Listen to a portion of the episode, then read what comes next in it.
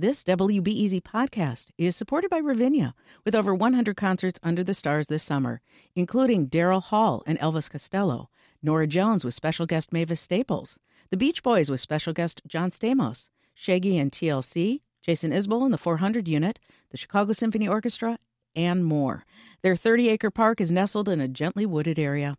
Bring your own picnic or eat at one of the park restaurants. Tickets available now only at ravinia.org. Think on your feet for our Fast and Curious 5K, a one of a kind race hosted by WBEZ and the Chicago Sun Times on Saturday, July 27th at Humboldt Park. More info and early bird registration at wbez.org/events. I'm Sasha Ann Simons and you're listening to Reset. What does safety look like to you? That's the question posed in the new book No More Police, which explores new ways of thinking about public safety. What do we need to be safe? What threatens that safety? And what is the path forward? In No More Police, A Case for Abolition, scholars Mariame Kaba and Andrea Ritchie lay out their vision for a world without institutions that produce violence, and that includes law enforcement. We recently spoke with one of the authors of that book, Andrea Ritchie. Police abolition is a very contentious issue. We've seen huge backlash against calls for defunding the police. The defunding movement has been accused of being anarchists. What made you write this book now? I think precisely to set the record straight, at least from our perspective. Uh, the idea for the book came following a op-ed penned by my co-author Mariame Kaba for the New York Times at the height of the uprisings in 2020 that had the simple title, Yes, we do want to abolish the police because at the time demands to defund were being diluted and you know framed as pretty much anything under the sun. And so we really wanted, so she wrote that op ed to really kind of clarify her understanding of the demand of the streets and of the movements of that moment. And we took, also wanted to sort of expand on uh, our understanding based on all the organizing we've been doing, not just over the last two years, but the past two decades mm-hmm. with folks on the ground who are looking to build safer communities. Well, you start the book with a question, and I want to pose that same question to you, Andrea. When was the moment that you first started to question the violence of policing? There are so many answers to that. There's so many different uh, time points, and certainly some of them involve times when I needed protection and didn't get it from police. Others involve time points when I experienced violence from police. Others involve time points when I saw people I cared about in my community experiencing police violence. And some involve spectacular moments of police violence. So for my generation, it was Rodney King, Tyisha Miller, Latanya Haggerty, Amadou Diallo. I think that for many of us, there are many points in time that we can point to along those lines, and they they bring us to a point that many of us were brought to in 2020 of saying this cannot continue. We need something else. Just this week, President Biden was touting his Safer American plan. That's his administration's plan to strengthen public safety. And here's what he had to say. The answer is not defund the police, it's fund the police. Fund the police. And give them, we expect them to do everything. We expect them to be, to protect us, to be psychologists, and to be sociologists. I mean, we expect you to do everything. So, right off the bat, there, he's saying fund and not defund the police. And his plan also includes hiring 100,000 officers and uh, increasing police funding across the country. So, what's your reaction to that proposal? Well, one, I thought it was quite propitious that on the day that he made that pronouncement, a book came out with a response. So, um, my Timing. response is the book. And also, um, I think it really highlights a little bit of what you were saying in your introduction, which is at this point, we are in contention for competing visions of the world to come. One is where everyone has what they need access to housing, clean water, healthcare, education, uh, living wage employment, libraries, parks, and a sustainable future on this planet. And the other is one in which access to dwindling resources and increasingly every form of conflict, need, harm, or want will be met with more and more and more and more and more police and punishment and criminalization, and that we will continue to literally rob pandemic fund relief funds to put them into police coffers. We'll rob our children's future. We'll rob teachers and education and put money, money into policing. And and the fact that he is framing it that way is he's recognizing that that is where we are. That we are at two competing visions for the future. And the mm-hmm. fact that uh, he has consistently felt like he has to respond to the demand to defund police and, and, and directly oppose it shows the power of the idea in people's minds. Yeah, dig further into that because I know some folks listening, they may have only heard of defund the police just in the last couple of years. But this is far from a new movement, right? Which is what you explore in this book. Talk about how far back this does go, this idea. In many ways, it goes back to the abolition of slavery and W.E.B. Du Bois' arguments that we need to finish the work of abolishing slavery, which means abolishing its remnants, which includes institutions that perpetuate violence against black people and communities and steal resources and opportunities. I think that the current manifestation can be traced back to the time when police started defunding education, started defunding public services, started defunding public health in the 90s as the prison population boomed and police uh, populations boomed, and Biden was enacting the, the crime bill and saying this is how we're going to respond to social problems, including domestic violence and any other social problem, is it's just going to be police. That's going to be the answer, and we're going to pour as many resources into that as possible. And at the time, politicians were saying, well, if we're going to do this, we are going to have to cut education funding. We are going to have to cut funding for these other things. Now, I don't believe in that zero sum game, but people have been resisting that from the 90s until now, including many of the folks we, we know well, Ruth Wilson Gilmore, Critical Resistance, Incite, were all organizations that at that moment were saying, no, we don't accept that. And certainly Mariame and, and many of us were saying the same thing. No, we don't accept that we're going to defund education, libraries, healthcare, social services to fund police. We refuse that vision. And that's been going on for decades. I think we also build on the black radical tradition of the Panthers articulating that demand. And we took this demand also from incarcerated people who in the 70s were saying there are things that we need in order to survive, and we want to defund the, the prison industrial complex to make it such that the conditions that put us in these cages don't exist anymore. Mm. Tell us more about the grassroots actions that are taking place you know, around the country right now along this issue of, of challenging police brutality. I mean, I would really invite folks to check out defundpolice.org, which highlights that communities across the country are having conversations at a level that we haven't seen before about what produces safety. The question that you referenced at the beginning is one that Mariame and I and, and many other folks ask people at the beginning of every meeting. What makes you feel safe? What do you need to feel safe? What um, remember a time when you felt safe? What was present? And often people are talking about relationships and and safe communities that involve everyone having housing and greenery and food and healthcare. And rarely does anybody say, "Oh, you know, a cop on every corner," right? And right. Um, and people name their needs being met and being in relationship with other people. Those conversations are happening across the country, and they continue to. They also are happening in budget um, hearings and count, council and state budget hearings across the country. Still, we're not seeing it as much in the news, but people are continuing to fight increases to police budgets and use of pandemic relief funds for policing instead of supporting people across the country in communities large and small. And people are continuing to practice and experiment with crisis response that doesn't involve police and involves communities. To just today, there was a feature on folks in Durham who were mobilizing or are putting out a non-police crisis response that you know, involves care, and it's called the community care team. And it's not about policing and punishment; it's about meeting people's needs. I know that's on the ballot in uh, this fall in Chicago, and it's certainly something that across the country people are working towards. A lot of folks out there think abolition is just too extreme. That we still need police in order to stop the bad guys. So, make the case: why abolition and not reform?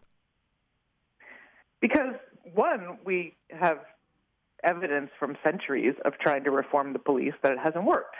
So I don't know why we would keep throwing good money after bad and banging our head against the same wall when we time after time after time have these commissions and inquiries and blue ribbon task forces and presidential commissions, and the same recommendations are put out, the same training and uh, policies are changed, and the same thing happens. And we've seen this in places like Minneapolis that had adopted all of the gold standard best practice reforms, training and de-escalation, et cetera, including for the cop who killed George Floyd, had been trained to not do exactly what he did. So I think at some point we have to say enough.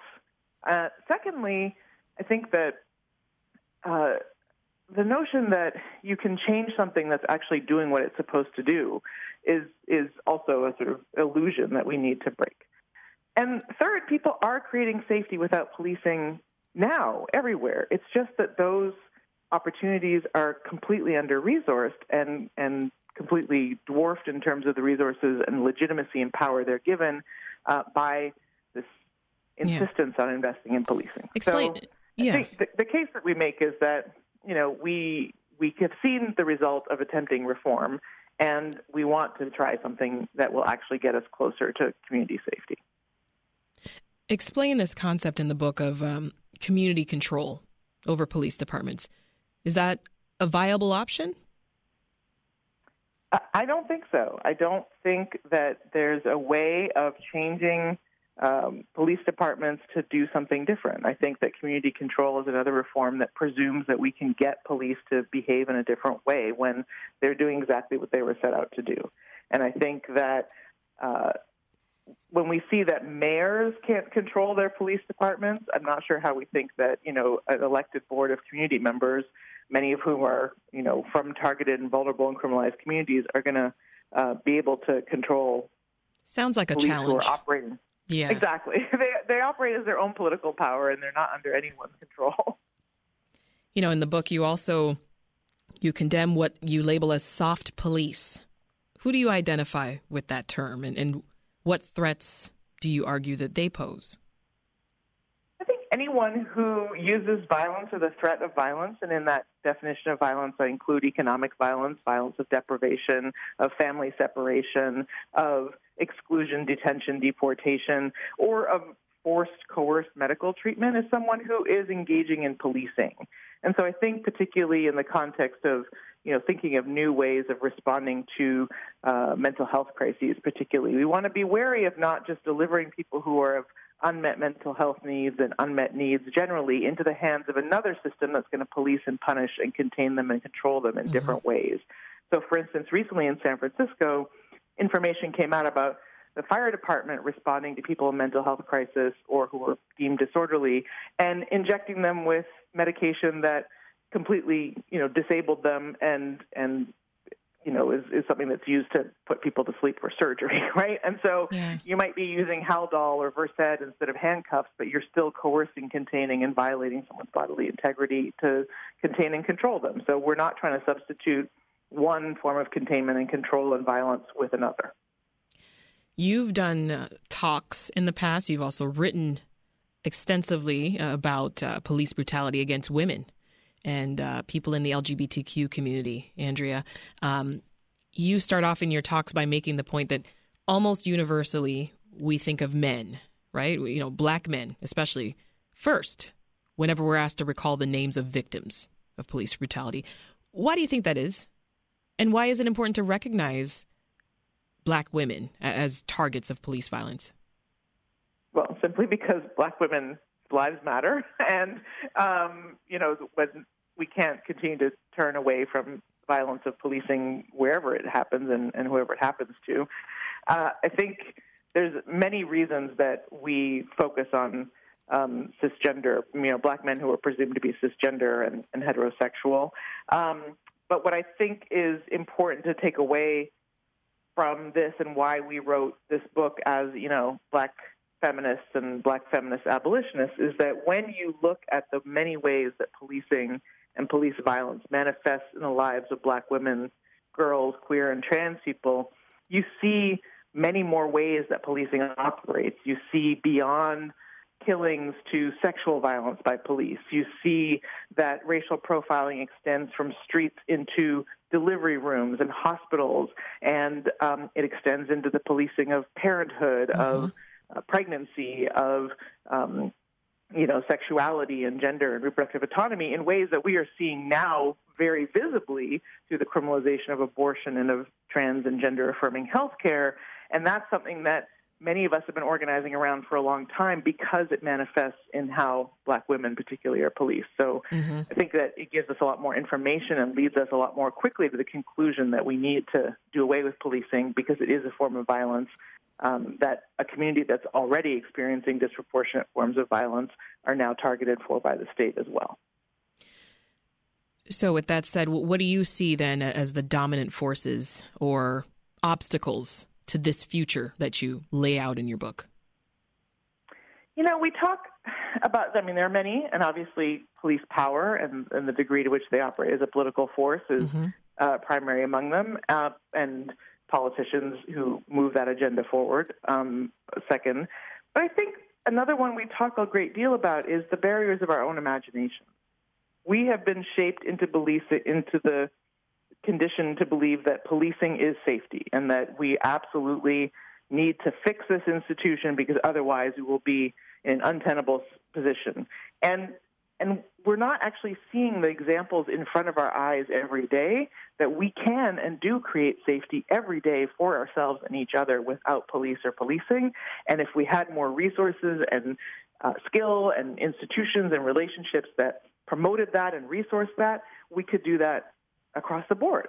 And so we really need to believe and see, like, take the time and energy to look around us and see how that's happening. Mm-hmm. Communities with many, many resources don't have police officers and respond to, um, or they don't, they're not manifesting in the same way, and people respond to each other and are able to take care of their needs and and create conditions that are going to increase safety. And so I think that is the greatest barrier is the way in which you know, propaganda, the propaganda that policing is the only way to safety has constrained our own imaginations that we can't see the truth that's right in front of us, which is that the opposite is true.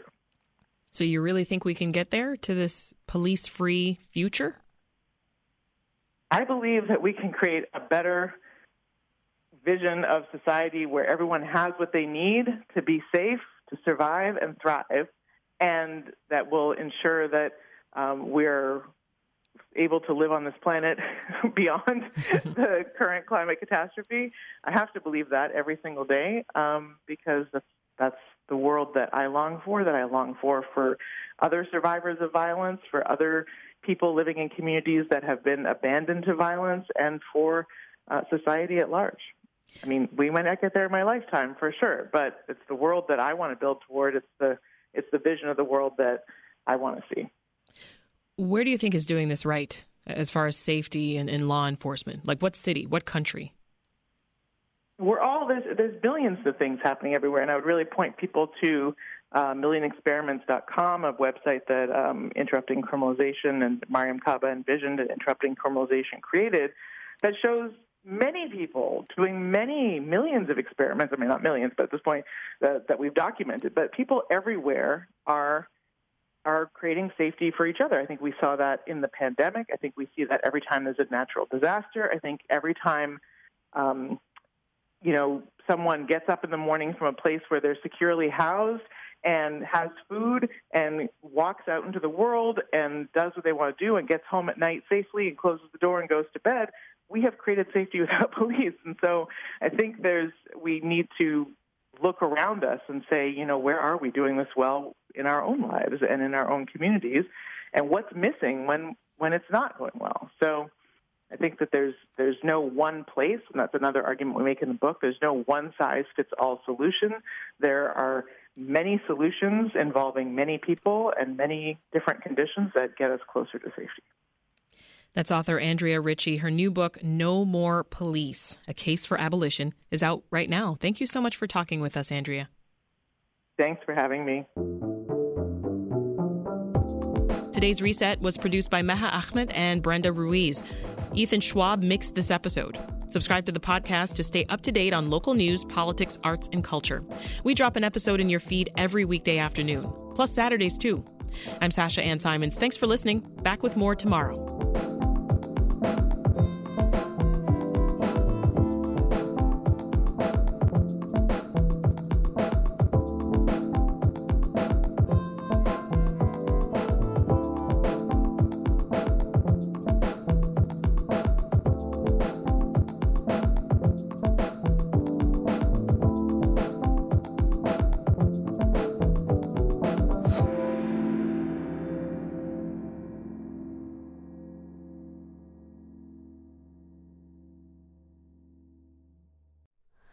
Hi, it's Terry Gross, the host of Fresh Air.